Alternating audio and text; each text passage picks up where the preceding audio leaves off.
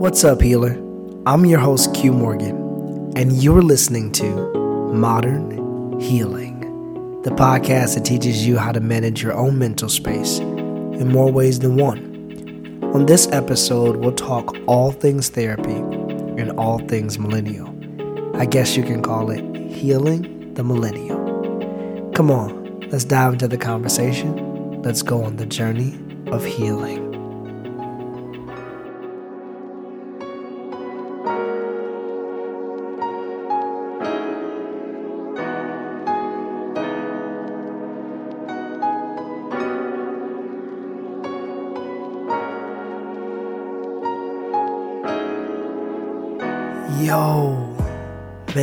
Feels like forever since we last talked. And honestly, it's been a while. But life has gotten so busy for me. I mean, when I started my podcast, I was living in California at the time. I've moved to Oklahoma and now currently living in San Antonio. And let me say, Texas is hot, by the way. but I feel like I've been fighting myself to get back to the thing that I love. That's podcasting. But fear creeped in, and I said, How do I start something and stop and start again? But I had to learn that your words create your world. And you've got to speak positivity no matter how you feel. And while you're taking the time to lean to those low moments, you got to remind yourself who you are and what you can do. It's crazy because some nights I would stay up thinking about, man, getting back to podcasting. And it wasn't the noise that kept me up, it was the silence. The silence of being in my own head and being in my own thoughts. You ever just paused and had a moment? And said to yourself, I gotta get back to me because being me is what's keeping me alive. Listen, when I think about all of the things that we go through as millennials, all of the things that we deal with and endure, it it blows my mind. But you have to do what suits your soul. You know, I was reading an article the other day and it said this millennial generation is often referred to as the generation of therapy, the therapy generation. The article went on to say that we've become so insecure that we'll never be able to excel in our dreams, that we'll never be able to live life beyond what we've seen. In fact, it said this generation is dealing with more things like depression, anxiety, loan debt, educational struggles, unemployment, financial insecurity, and even technology addiction. The article said that this generation is dealing with a lot. And according to the findings based on a survey by the Harrison Poll, over 2,000 U.S. adult millennials have an average of $27,900 in debt.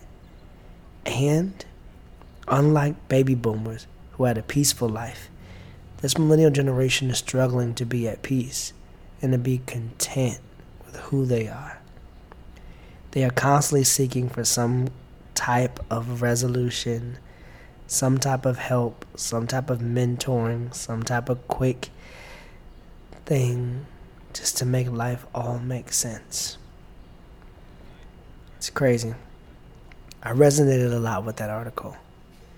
And I realized that I'm not the only one dealing or going through as a millennial, but that there are others just like me.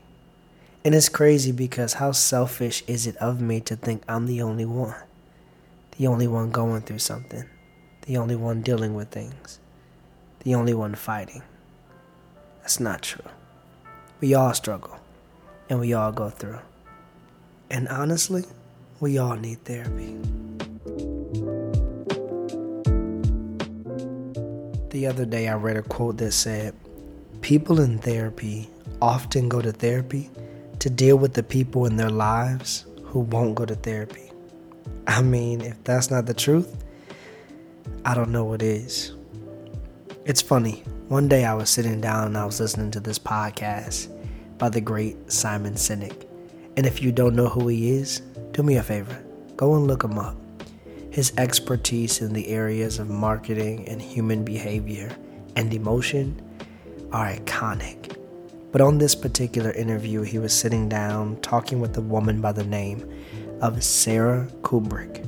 And they were talking about setting boundaries on his podcast, A Bit of Optimism. And I want to take you inside that interview.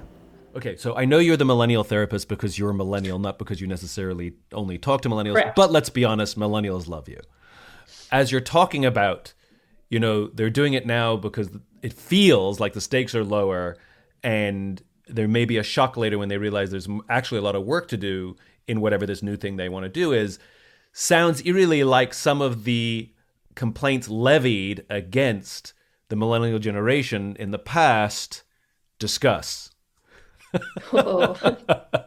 Look, I don't think that millennials are entitled or lazy across the board. I actually don't think that's true at all. I think millennials work really freaking hard. And I think what we've accomplished as a generation is quite remarkable. We've changed society. Mm.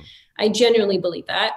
Do I think we always have the tools to cope with yeah. the society we've created? No. Yeah. I think there's so much pressure on us in any really job at this point that it's okay if you're failing too. Like there is grace there for me because now it's not enough that you just have a job, but it has to be a really cool job that also your friends kind of want. And it also has to be super meaningful, but you also need to be making millions and you also need to be an activist in some way. And you also, and also, and also. And so the stakes are just so high. And I think we have set unrealistic expectations. And so people walking away part of it makes sense and part of it could be for their own mental health and part of it could be just that we don't have the tools to stick it out. Wow. I see why sarah is the millennial therapist. As a writer for usa today and with over 1.4 million followers on instagram she is a true advocate for healing therapy in all things wellness. And she's for the millennials. And so I knew I had to talk to her because I I've got so many questions and so I did what Q Morgan does best. I had to give her a call. Hey Sarah, thank you so much for taking the time to join me on my podcast today. I appreciate it. Thank you so much for inviting me. Sarah, with all that's going on in the world today, when should we as millennials take the time to actually seek out therapy and get the help we need? That's a great question. Um, coming from a therapist, my answer might be a bit biased. um, I genuinely think that at any point we can benefit from therapy. If um, it could just be upkeep, it can be um, being proactive about the struggles that you can foresee coming. It can be actually dealing with things that we're struggling to process in the moment. Um, and a lot of the times they say if it's crossed your mind, it's probably time. Mm. If it's something that you've contemplated, if it's something that you've Googled, if it's something you've chatted about, then it might be worth looking into. I don't think there's a right and a wrong time to go see a therapist. I just think it depends when you're ready, when it's the right time for you, and that's something that only you can determine. Now, they, I've heard that every therapist has a therapist. Do you have a therapist as well? Um, yes. So I had, well, I had a therapist. I haven't in the last little while just because I've been traveling so much, but I've definitely um, gone to therapy in the past. And what what made you want to be a therapist yourself? Yeah, so I think just kind of a combination of life experiences. Um, I was born in the Balkans and uh, by age of nine, I experienced two wars. Um, and then quickly following that, we immigrated to Canada. So there was a lot of transition, um, a lot of exposure to trauma, and I think I became really curious at, at a young age um, about human behavior. How come how come there is so much pain? How come there's so much aggression? How can we do this to one another? I think is kind of the yeah. questions that were left with me from a very, very young age. And as I grew older, those questions evolved, and my desire to help alleviate some of that pain grew as well. And so I feel like I always wanted to be a therapist, but it really stems from my childhood experiences. You know, I you you mentioned the, the, the word childhood, and there's so much that comes to mind because I feel like a lot of us, you know, even our adulthood, we're still dealing with things from our childhood because mm. we never have faced them. How do you deal with those childhood traumas and, and pain? I think that um, acknowledging them and validating validating them is such an important first step. I think a lot of the times we're driven by things we're not even conscious of. And I think realizing and accepting that this is a part of our narrative is so important because then we have a foundation on which we can change that relationship to our past. Our past will never change. It's there. There's nothing we can do about that. But what we can change is how we relate to it, what place it kind of occupies in our everyday life.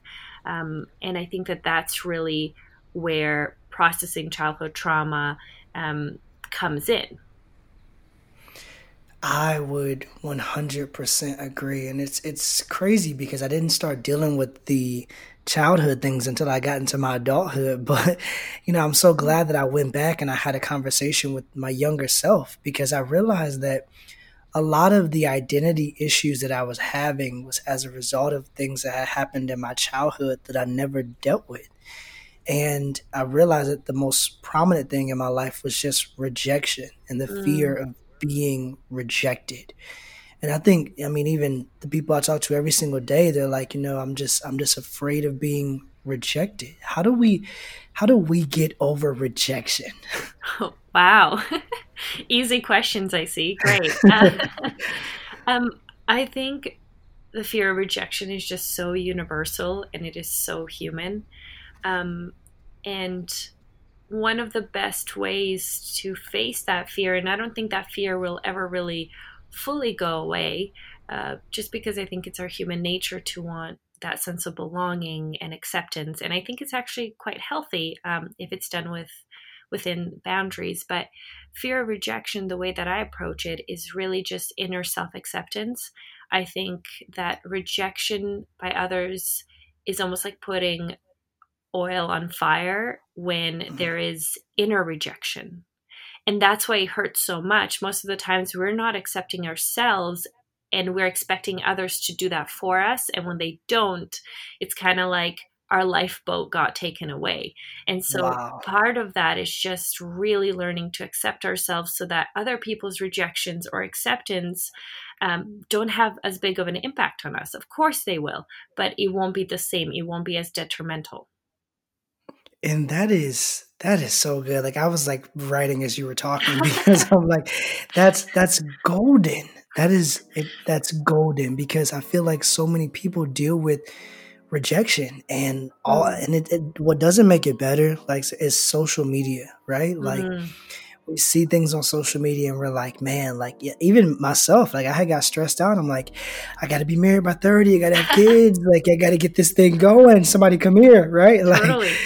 All of these these things because i had seen so much on social media and i realized that sometimes social media raises my anxiety mm. like so so high and mm. i've had to literally like set timers like no get off it this time like and you can't get back on because for you yeah because i don't i don't want it to control my anxiety and i feel like with so much happening in the world right now everybody is anxious about so many things what are some practices we can put in place beyond stop scrolling on social media um, that we can put in place to kind of control anxiety? Yeah. Um, so there's several.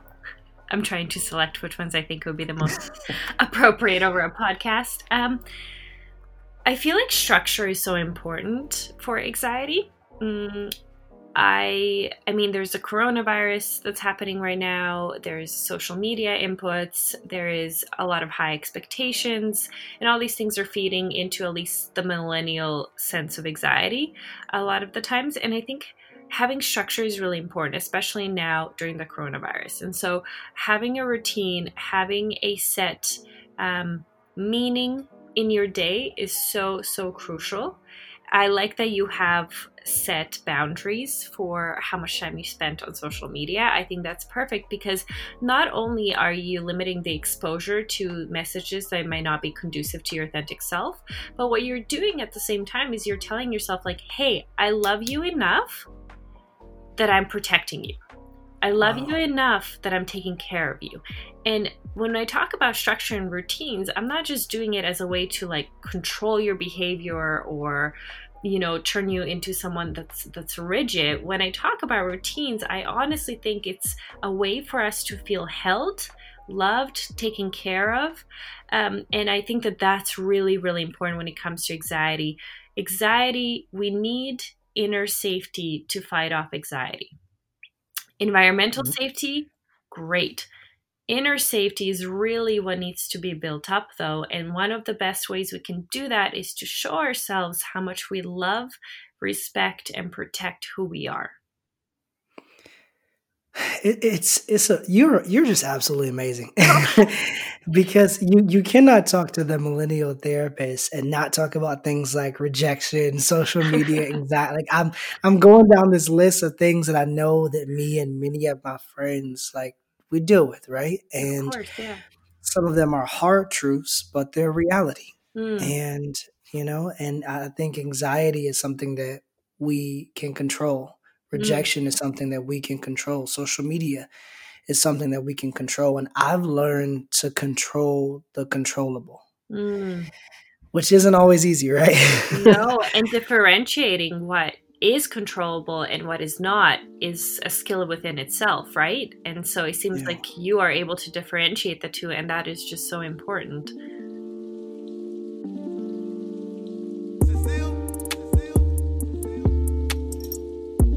You know, when it comes to relationships, I think millennials have a lot of questions. And during my conversation with Sarah, I wanted to ask her exactly how do we as millennials do relationships better? Yeah, that's a great topic. I do think that there seems to be a theme within millennials with where, where we struggle with relationships and it's interesting I, when you pointed out like we're good at friends we're good at work so why aren't we so good at relationships is it just lack of priority or are we missing some skills or are we not good with boundaries when it comes to uh, kind of allocating time for different areas of our life. Um, and all of these might be true. I think it really does depend on each individual. I think the key to having healthy relationships romantic relationships in particular and now I'm going to sound like a broken record, is really working on your relationship with yourself. Um, mm. You are half the equation. How you show up will shape that relationship significantly. You cannot expect to have a super healthy relationship if there's a bunch of stuff that you're having a hard time facing, dealing, articulating. If you're having a hard time even validating your own self, chances are you're not going to bring yourself wholly into that relationship. You're not going to know how to. Um, and so I think it's really important that before we even think about entering romantic relationships, there's this process of honesty and this dialogue of, am I ready to do that? Now, this does not mean that we need to reach this like level of perfection and healing before we enter a relationship. Absolutely not. And it's just not humanly possible and relationships can be really healing and they can be a really great growing experience.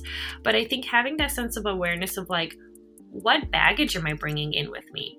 Um, what areas am I not super great at when it comes to maybe boundaries or communication? And just being really upfront about it, maybe even talking to your partner about that and be like, this is something I'm actively working on.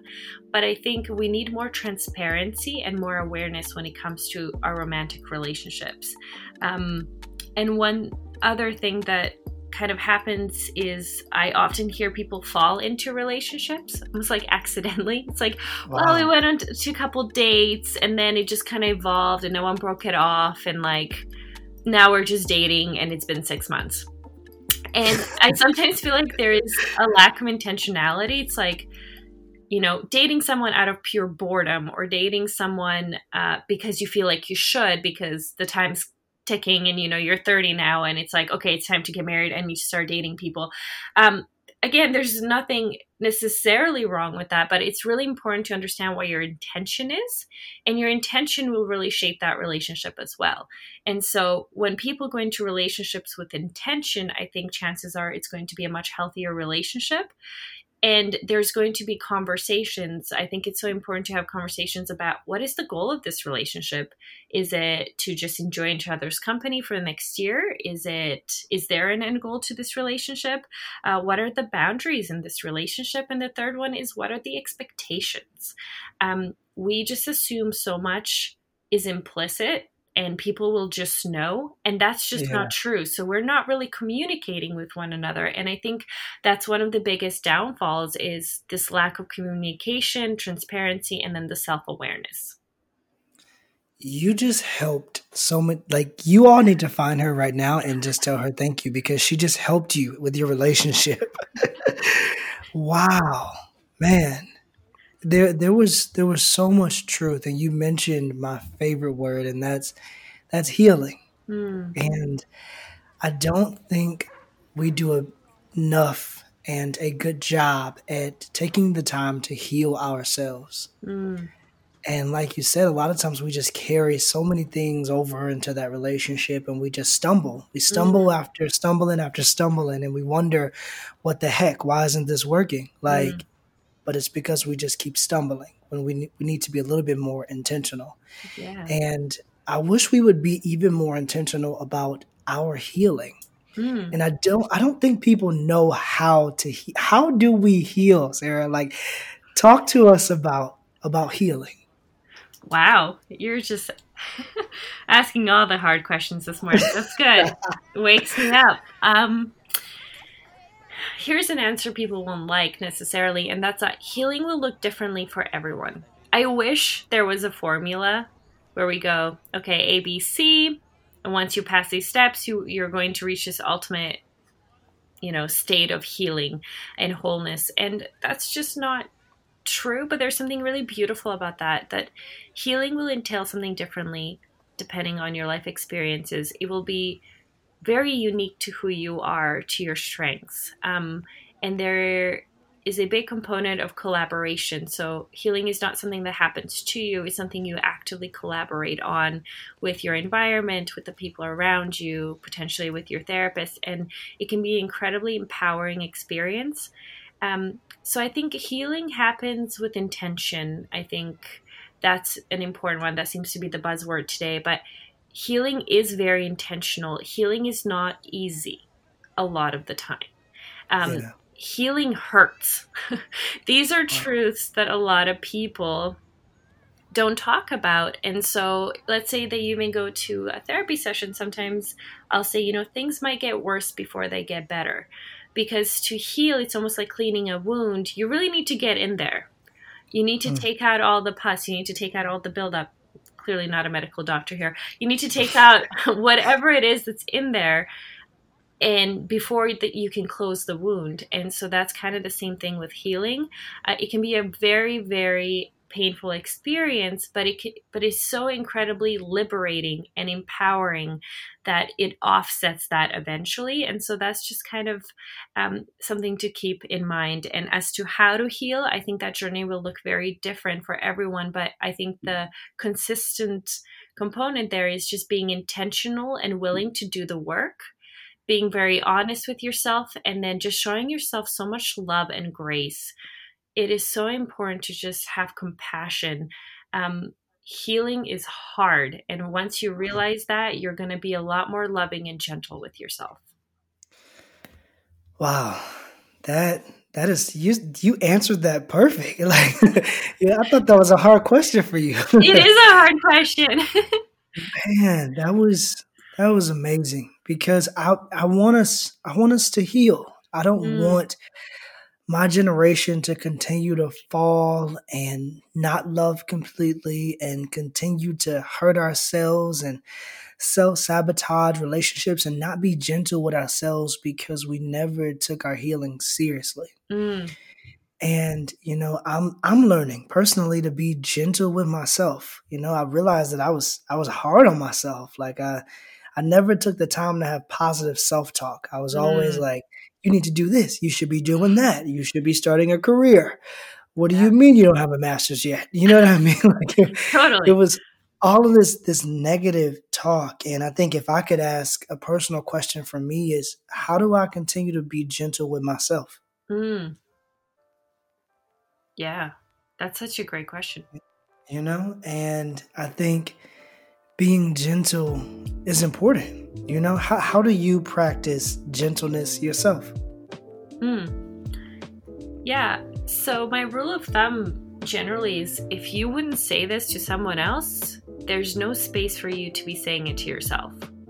Um, and sometimes that works and sometimes it doesn't because you're like i would totally tell this to someone else and you're like okay maybe that's a different issue now altogether that you shouldn't be saying things like that to anybody ever. Uh, but most of the time it's a pretty good rule of thumb and i realized with the whole journey of reclaiming my authentic self and really growing into that is there's something really beautiful and intimate about the relationship we have with us. It's something that we won't experience with anyone else. Um, and the type of support and love that we can receive from ourselves is something that we try to outsource a lot of the time. And after a while, I just realized, you know what? It's so much easier to just offer it to myself. Mm. Instead of trying to please others to get something, to get this validation, to get this kindness that I actually have access to. Um, and my goal with the with living an authentic life and reclaiming myself, a lot of it is being my best friend. I can be my own best friend. And there's something really kind of childish about that, but in the best way possible. It's very yeah. playful, it's very intimate, it's very pure. Think about your best childhood friend growing up. There's this acceptance, there is this forgiveness. And I just think our inner child needs a best friend, and we can totally be that for ourselves. We can silence that inner critic who is more like the adult, oftentimes, or that internalized voice of an adult from our childhood. Um, and that does not need to be the prevalent voice. We can be that kindness and that inner best friend if you had to leave this generation with three things, three things of you should do this or you need to be focused on this or you should be working on this, what would those three things be? Ooh. I, know, I ask like very random, crazy questions. yeah, that's so good. Keeping me on my toes. Um, I believe one of the things we need to work on collectively as a society and as individuals is awareness. I mm. feel so passionately about that, and I don't think we can create change on a micro or macro scale without awareness. So, self awareness is something I I kind of teach all the time on Instagram in my therapy. And so, if something that you can work on, um, or something our generation can work on really i think is just that self-awareness piece. Um, i think that that would be really transformational. Um, honesty and vulnerability are the next things that come to mind. Um, i think that they kind of go hand in hand but if we learned how to be honest with ourselves chances are we are going to have an easier time being honest with others. And what that means is we're going to be more upfront about our needs, we're going to be more upfront about our boundaries, we're going to, as a consequence, have much healthier relationships with others and ourselves. We're going to prevent the temptation of self betrayal. Um, and so I think that that's something that is really, really an important skill for us to work on. And the third one is vulnerability. I mean, intimacy, I think, is really correlated to vulnerability. And everyone wants to belong. We all want to feel accepted and loved. And one of the best ways to do that, and also the scariest ways to do that, is just to be vulnerable and really give ourselves permission to show up. And I think that this is a really difficult skill, but such a beautiful and important one. And so, um, if you want to have healthier relationships, this is something that can be a bit of a focus. So, yeah, self awareness, honesty, and vulnerability. I just thank you so much for your time, the amazing words and insight and and just love and light that you've shared um, during this podcast interview. It means everything to me, and I really, really appreciate it.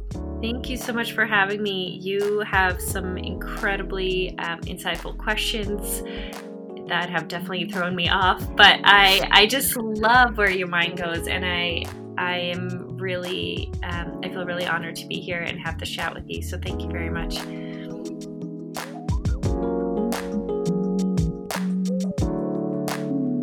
Well, that's all for now.